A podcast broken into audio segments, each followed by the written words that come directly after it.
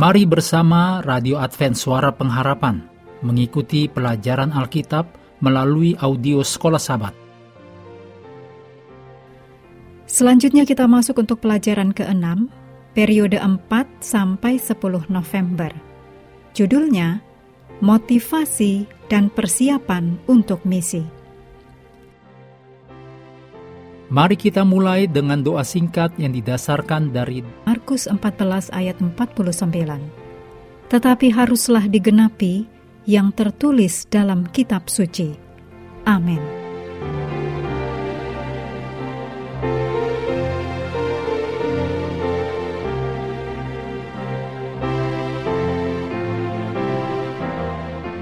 Sahabat petang, Anda boleh membaca beberapa ayat berikut ini untuk menolong pelajaran sepanjang pekan. Lukas 24 ayat 1 sampai 12. Lukas 24 ayat 36 sampai 49. Kisah 1 ayat 12 sampai 26.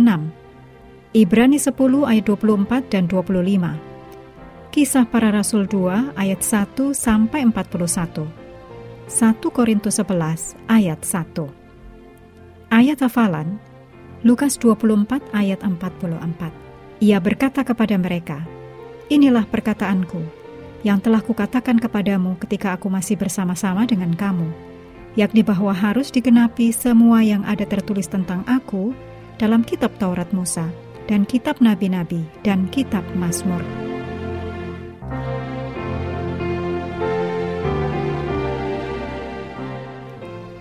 Paulus menulis kata ini kepada jemaat Filipi dituliskan dalam Filipi 1 ayat 15 sampai 18.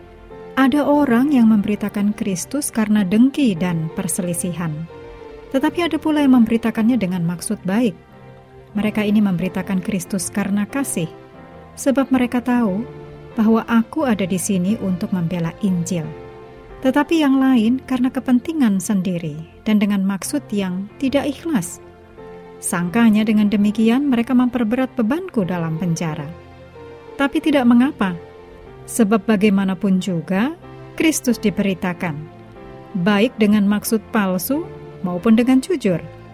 Tentang hal itu aku bersuka cita, dan aku akan tetap bersuka cita. Sungguh kata-kata yang sangat berkuasa, baik dengan maksud palsu maupun dengan jujur. Kristus diberitakan, dan bagi Paulus itulah yang penting Seharusnya secara ideal motif kita untuk memberitakan Kristus, untuk misi, dan untuk menjangkau orang lain dengan kabar baik ini haruslah keluar karena kasih dan karena kebenaran, dan bukan karena ambisi diri, kecemburuan, atau pertengkaran. Jadi, apa sajakah motivasi untuk memberitakan Kristus, dan apa sajakah cara yang bisa kita persiapkan untuk melakukan ini? Pekan ini kita akan melihat beberapa peristiwa dalam kehidupan gereja mula-mula yang bisa memberikan kepada kita tuntunan pada bagian-bagian penting misi ini.